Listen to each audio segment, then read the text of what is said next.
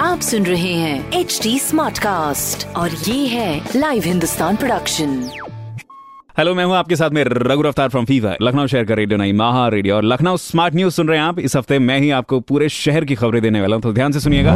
Let's go रफ्तार पकड़ते हैं। हाँ जी, पहली खबर आपके लिए। नेशनल हेल्थ मिशन की तरफ़ से जारी की गई एक रिपोर्ट जो कि मंडल और जिला स्तर पर रैंकिंग की है।